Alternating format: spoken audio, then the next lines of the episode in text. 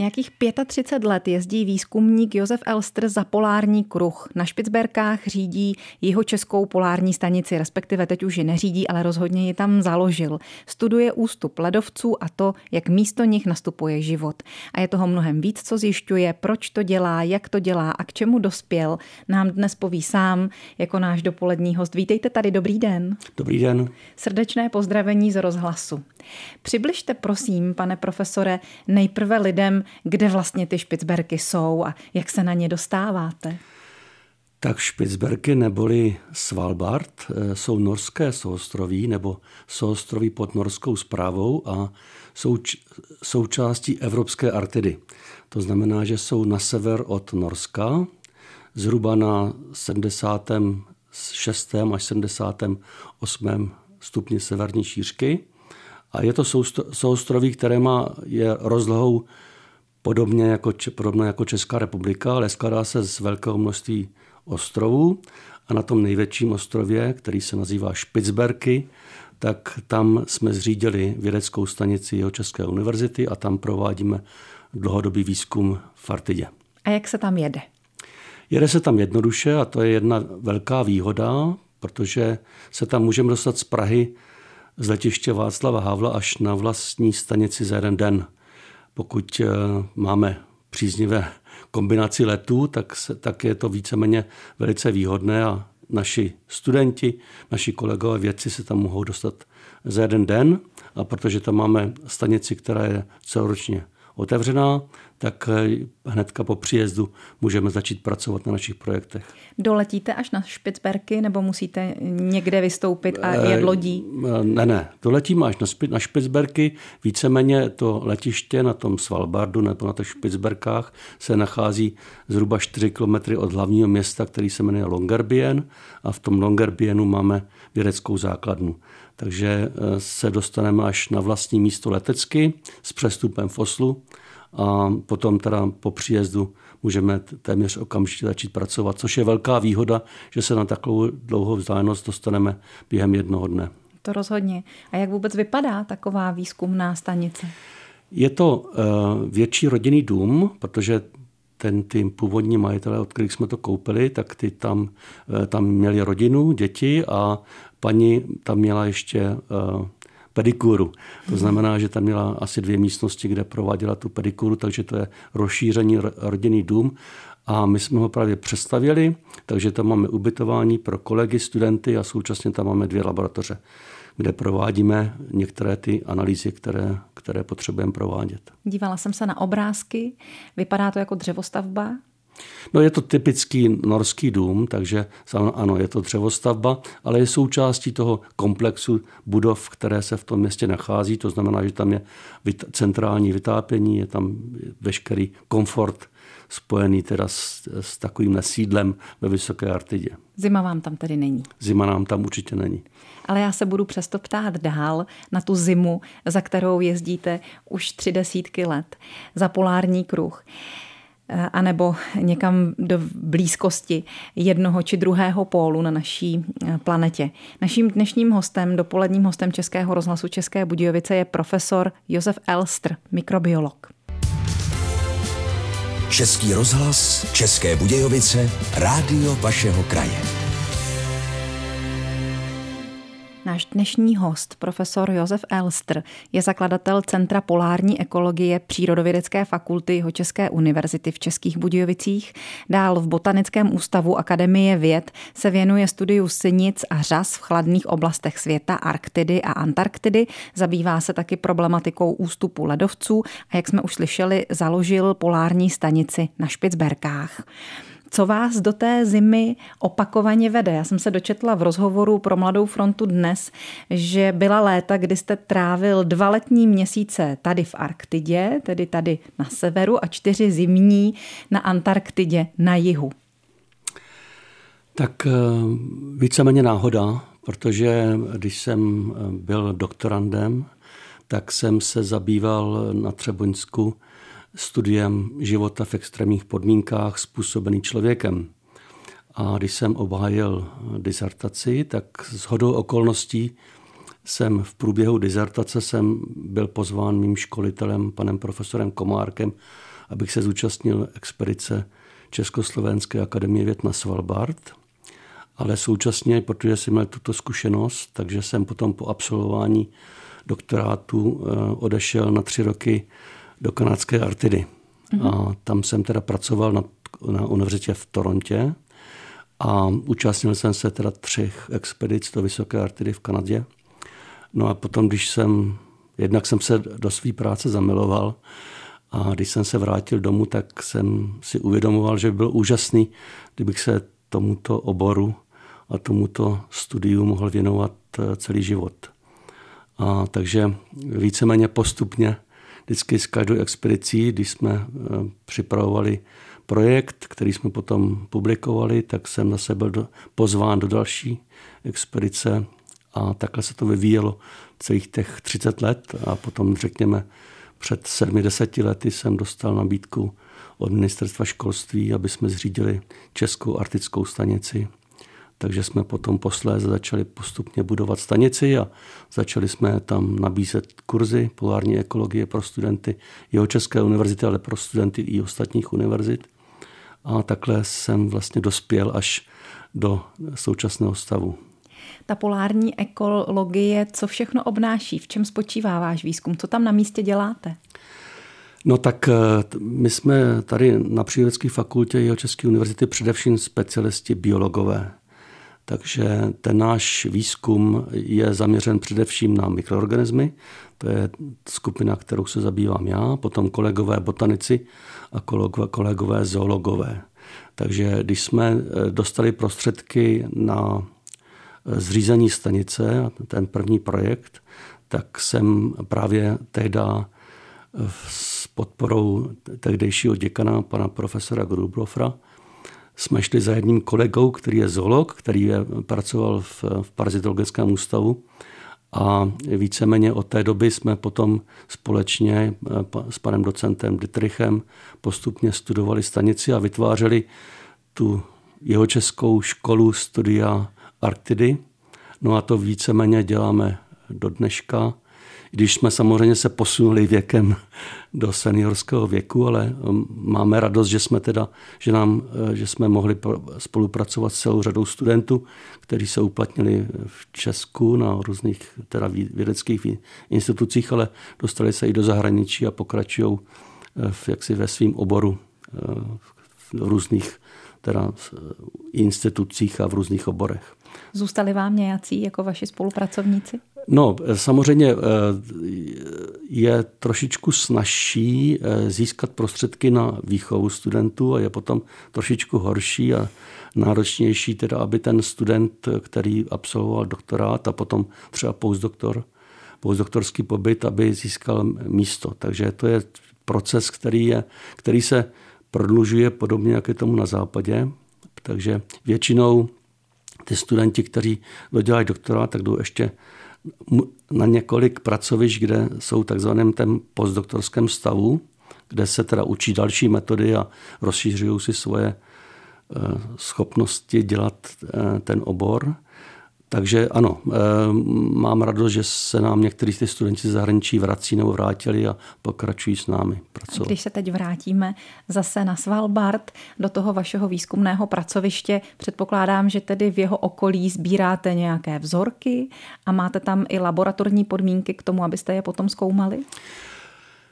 My jsme právě ten náš výzkum začali eh, interdisciplinárně, protože eh, tady na Jihočské univerzitě na Přírodecké fakultě nemáme příliš eh, velkou tradici v nebiologických oborech, řekněme v klimatologii a glaciologii a, a, a geologii.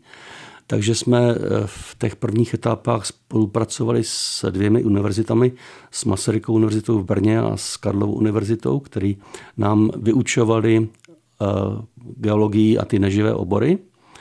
No ale to bylo jenom po období, kdy jsme měli velkou podporu z ministerstva školství a když ta podpora eh, skončila, tak jsme se museli specializovat na ten biologické obor, jak jsem říkal.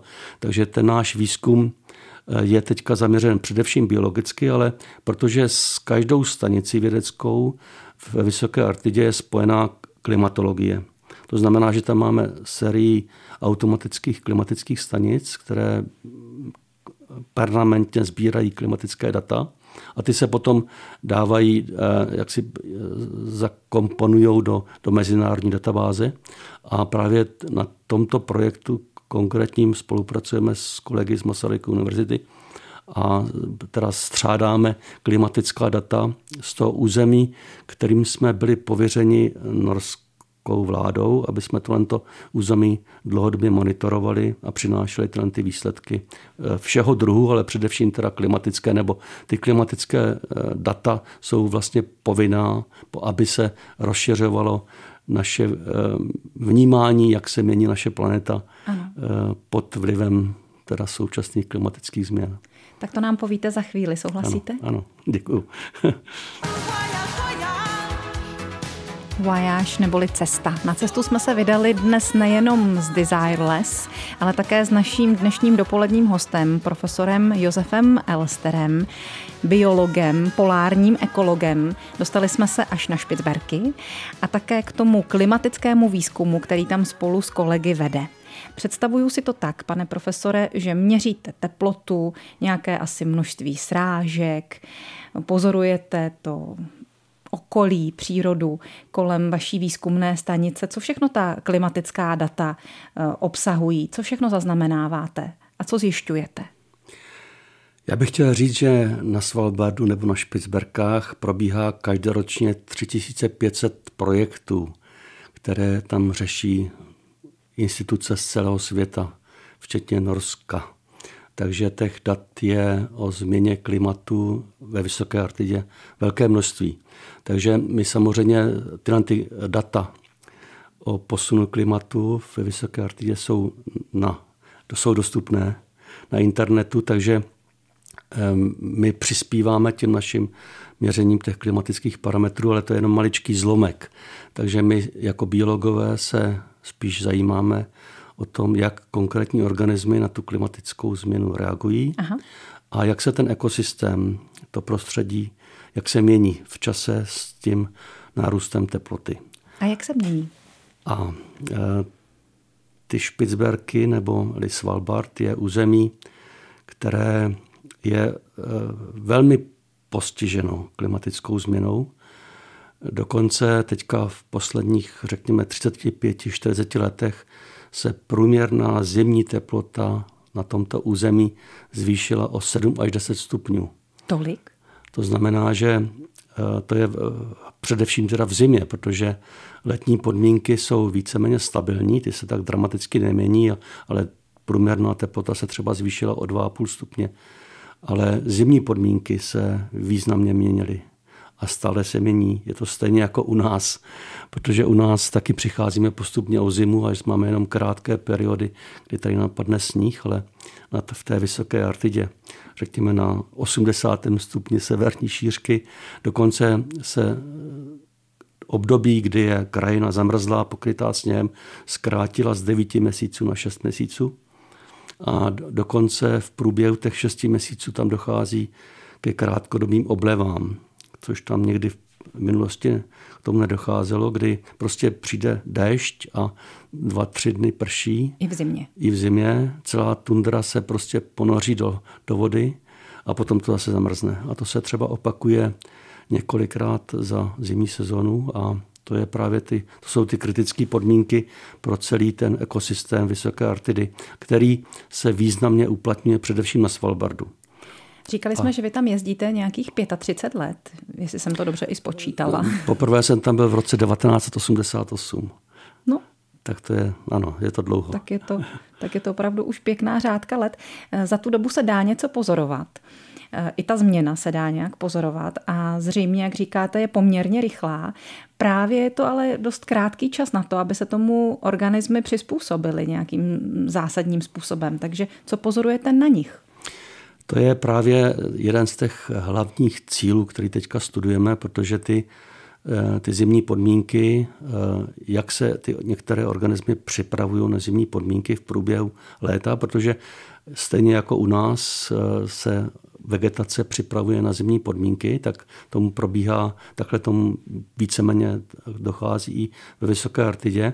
Takže my studujeme, jak se jednotlivé organismy připravují na, te, na tu zimu a současně eh, jak reagují na ty uh, zimní oblevy. Protože ty fotosyntetické organismy, ty rostliny, Oni, eh, i když eh, se dostanou v zimních podmínkách, kdy tam není žádné sluneční záření, kde máme polární noc, tak se dostanou do vody, která má eh, teda tekutou formu a začnou být metabolicky aktivní. A to právě velice rychle zvýší jejich metabolismu a oni se chovají tak, že v průběhu léta si nazhromáždí velké množství energie, zásoby energetický, ať je to cukr nebo, nebo tuk, a ty potom postupně v té nízké teplotě užívají jako energii, aby ta buňka mohla pomaličku pracovat. Ale když se dostanou do, do prostředí nad bodem mrazu, do, do vody, tak ten metabolismus se intenzivně zvýší a oni potom začnou ty, eh, ty, ty zásoby, ty energie rychle vyčerpávat. A když se tam obleva střídá několikrát za rok, několikrát za zimu, tak oni vyčerpají tu metabolickou zásobu, ty energie a uhynou. A to je právě selekční tlak, jak ty, některé ty organismy nejsou schopní se adaptovat na to nové prostředí, na to oteplování a, a z té krajiny se ztrácí, ale některé ty organismy třeba jsou schopní se i takovýmhle podmínkám přizpůsobit postupně. Mm-hmm. Takže my se právě stále ptáme, které ty podmínky jsou pro ně kritické a které organismy se těm novým podmínkám přizpůsobují a jak to dělají. A řekněte, o jakých organismech je řeč? Už jsem tady zmínila, hmm. že vy se konkrétně zaměřujete na synice a řasy, na ty droboučké organismy, ale projevuje se to nějak i v životě větších rostlin a zvířat? Hmm. Já jsem eh, jaksi svým zaměřením botanik, takže eh, v minulosti jsem, jsme, jsem se podílel i na projektech, eh, třeba, který jsme studovali lišeníky v Antarktidě, ale eh, v tomto případě, v tomto specifickým projektu a směru se zabýváme především synicemi a řasami, protože to jsou jednoduché rostliny, které můžeme, kdy můžeme tu její, to její chování studovat v přírodě, ale současně si je můžeme přinést do laboratoře a můžeme ty podmínky vyvolávat uměle a studovat jejich reakci v laboratoři. A dá se z toho vyvodit, jak budou reagovat ty velké organismy? Samozřejmě, protože ty, ty eh, organismy jsou všechny propojeny a ty, ty stresy, které eh, jsou, řekněme, letální pro některé ty synice a řasy, tak samozřejmě jsou letální třeba pro, tom, pro mechorosty nebo cévnatý rostliny. Budeme v tom pokračovat, v tom povídání, které je nesmírně zajímavé s naším dnešním dopoledním hostem, profesorem Elstrem.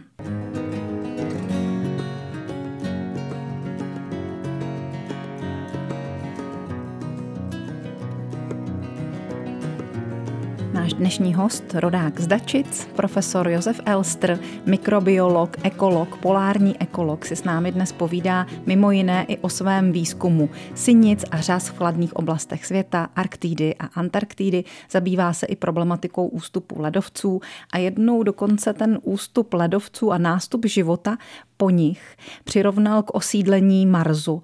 Takže já se teď chci zeptat na to, jak vysvětlujete, jak vykládáte výsledky vašeho výzkumu, jak je můžete interpretovat i pro nás a co pro nás třeba i středoevropany znamenají. Můžeme se z toho poučit třeba proto, co bude s naší planetou dále, jestli jednou budeme muset nejenom na sever eh, z té střední Evropy eh, za trošku chladnějším, příznivějším podnebím, a nebo dokonce až na jinou planetu? Tak děkuji za tu otázku. Eh, ty jednoduché a evolučně velmi staré organismy, což jsou synice a řasy, jsou velmi unikátní tím, že konkrétně synice, což jsou bakterie, ale mají fotosyntézu, mají organely, které provádí fotosyntézu, to znamená, že získávají energii ze slunečního záření a z oxidu uhličitého a ze slunečního záření vyrábí organické molekuly. A tyhle ty jednoduché organismy, tyhle ty jednoduché bakterie, eh, máme záznam eh, o prvním výskytu starý 3,5 miliardy let. To znamená, že hrozně na začátku historie naší planety, kdy se formovala naše planeta a kdy byly na naší planetě ještě velmi, velmi extrémní podmínky. Ale už tady tedy pracovala nějaká taková prostě, synice. Schodou náhod a díky ohromné plastičnosti a energii evoluce vznikly tyhle ty eh, jednoduché organismy a začaly používat sluneční záření jako energii a začaly přetvářet naši planetu. Protože naše planeta tehdy měla atmosféru, ale bezkyslíkatou. To znamená, že oni postupně přetvořili naši atmosféru, dodávali tam fotosyntézou kyslík a přetvořili naši atmosféru proto, aby tady mohlo žít tak ohromné spektrum organismů, které potom následovali v evoluci až po dnešního slona nebo člověka. No a současně se začala teda vyvíjet další skupiny rostlin, včetně řas. A e, ten, ten ohromný potenciál života postupně změnil naši planetu až do současného stavu. Bychom se měli klanit synicím a ne se jich štítit. no, e, určitě bychom se měli klanit všem rostlinám, který vytváří, který nás živí, který vytváří ze sluníčka a z oxidu uhličitého všechno, co jsme schopni jíst jako konzumenti. A dýchat. A, a dýchat. To znamená, že bez rostlin by naše planeta nemohla existovat a nemohl by existovat tak ohromný spektrum teda organismů, které se na naší planetě nachází, včetně člověka, který potom dostal tu velkou možnost, aby tvořil civilizaci, aby tvořil inteligenci a spravoval naši planetu. No a tak. právě, člověk ji nespravuje asi úplně zodpovědně, nebo ne vždycky. Ty výsledky vidíme, vidíte je i vy ve vašem výzkumu. Jak si tady ty synice vedou, přežijou nás, přežijou to naše konání a umožní nám tedy eh, existovat dál? No synice určitě přežijou úplně všechno. Takovýhle eh, krizí environmentálních bylo v průběhu vývoje naše planety velké množství. A my víme o těch eh, jako dramatických, když vyhynuly nějaké skupiny organismů, ale synice to přežijí určitě, i kdyby byla ta největší katastrofa, tak synice tady určitě budou. A budou a... dál vytvářet podmínky pro budoucí život. Ano, ale současně, eh, současně já jsem přesvědčen, že člověk je tím hlavním hybatelem vývoje naší planety, nebo se stává hlavním hybatelem a zodpovědným prvkem na vývoj evoluci naší planety. To znamená, že jenom naše porozumění života a jak funguje život na naší planetě nás může dospět, do ta, nám může jak si umožnit, aby jsme měli nástroje, jak naši přírodu, naši planetu obhospodařovat a být dobrými hospodáři, aby se naše planeta vyvíjela v tom pozitivním slova smyslu. To znamená, aby tady mohly existovat co nejširší spektrum organismů, co největší diverzita, která vytváří tu krásnou mozaiku, kterou, která přináší i krásu a to, co radost, radost tak aby, aby člověk byl součástí toho a přispíval k tomu pozitivnímu ano. růstu. A když a... se vrátím k té své otázce, budeme ještě schopni za té současné situace, za toho stavu, který už je, nějak tu situaci sanovat, anebo opravdu budeme muset migrovat za chladnějším, příznivějším podnebím, případně tedy i e, mimo zemi? Děkuji za tu otázku. Já jsem přesvědčen, že eh, v současné době většina populace lidské žije především eh, v mírné oblasti, po případě v tropické. A arktická a antarktická oblast, která je ohromná a která nabízí možnosti pro život lidí, tak je minimálně využitá. A přitom se otepluje. A přitom se Takže... otepluje.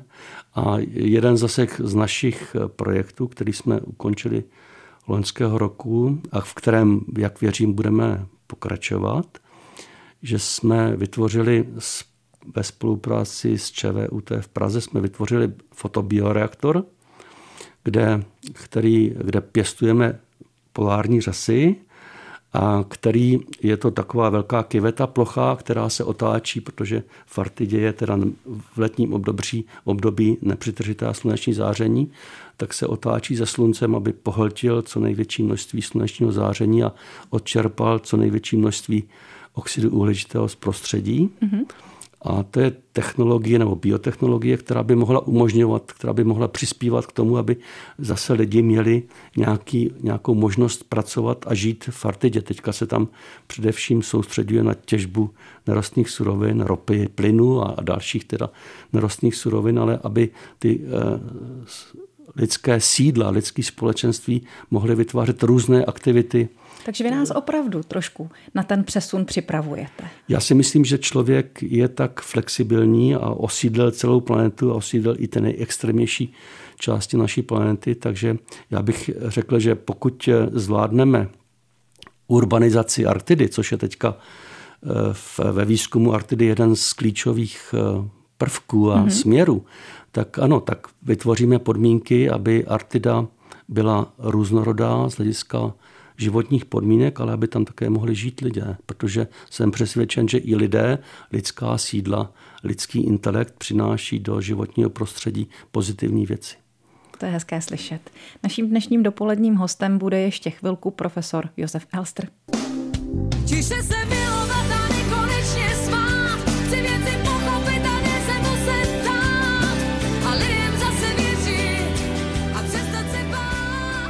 Věci pochopit se snaží i náš dnešní dopolední host, profesor Josef Elster, polární biolog, který nám o své práci vypráví.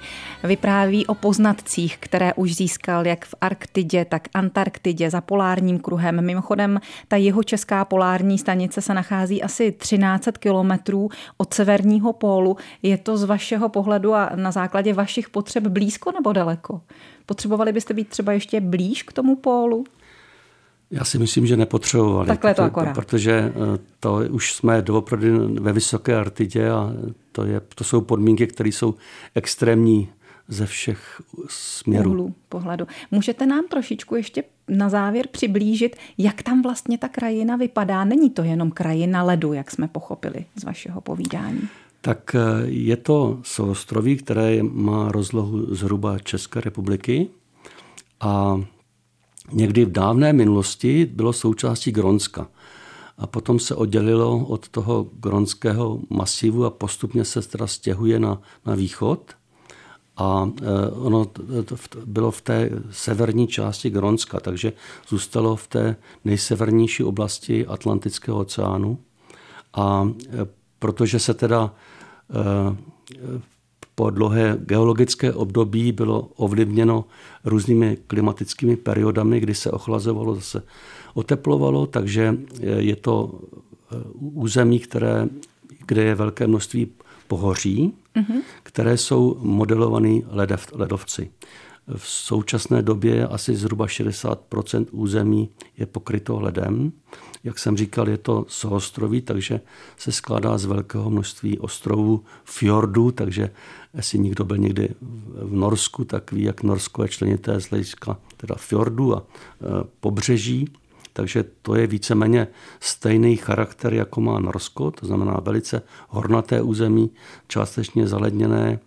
V létě tam ale teda rostou i květinky třeba. Rostou tam květinky, ale které jsou, řekněme, 3-5 cm nad povrchem půdy. Ano, ano. Takže... Žijí tam živočichové, žijí tam polární medvědi, žijí, žijí tam, tam soby. rozkošní chlupatí soby.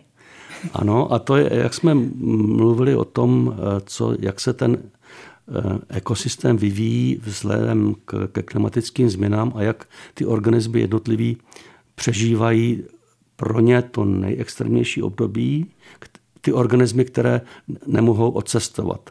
Protože kdybychom se podívali třeba na spektrum ptáků, které tam žijí, tak velké množství eh, těch ptáků, které tam lítají sezóně na letní sezonu, které, protože je tam velká potravní nabídka, především mořským ekosystému, tak využívají tu potravní, potravní nabídku, hnízdí tam, vyvedou mláďata. Jenom několik organismů tam žije celoročně.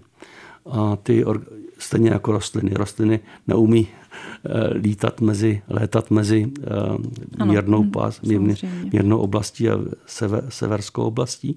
To znamená, že ty organismy, které tam žijí permanentně, které tam teda musí přežít eh, zimu, jsou ty modelové organismy, které právě a sop a třeba bělokur, který to jsou teda z ptačí říše a ze, ze savců organismy, které tam žijí permanentně a to jsou ty jedny z modelových organismů, jak se teda oni vyvíjí z hlediska s klimatickou změnou. Takže eh, to naše studium těch synic a řas, které, kde studujeme, jak se chovají v zimním období, kde je to největší oteplení, tak se právě samozřejmě studují taky velmi detailně ty soby a ty bělokuři, kteří pro ně je to velice extrémní eh, ve, velice rychlá extrémní změna.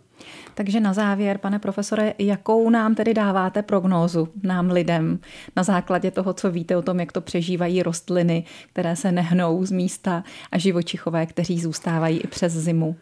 Já bych řekl, že eh, byť mě zvědaví, podporujme bádání, protože jedině naše, naše znalost nás může, nám může umožnit, aby jsme tady dále žili, eh, podporujme mír a braňme se násilí. A jenom lidské vědění a lidská kultura nás posouvají dopředu.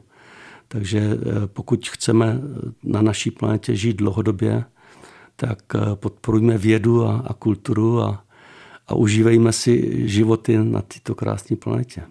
Děkujeme za to, že jste byl dnes naším dopoledním hostem. Bylo by toho ještě hodně, o čem bychom si mohli povídat, ale bohužel už musíme končit. Mějte se hezky, ať se vám daří naslyšenou. Děkuji pěkně za pozvání, děkuji, naschledanou.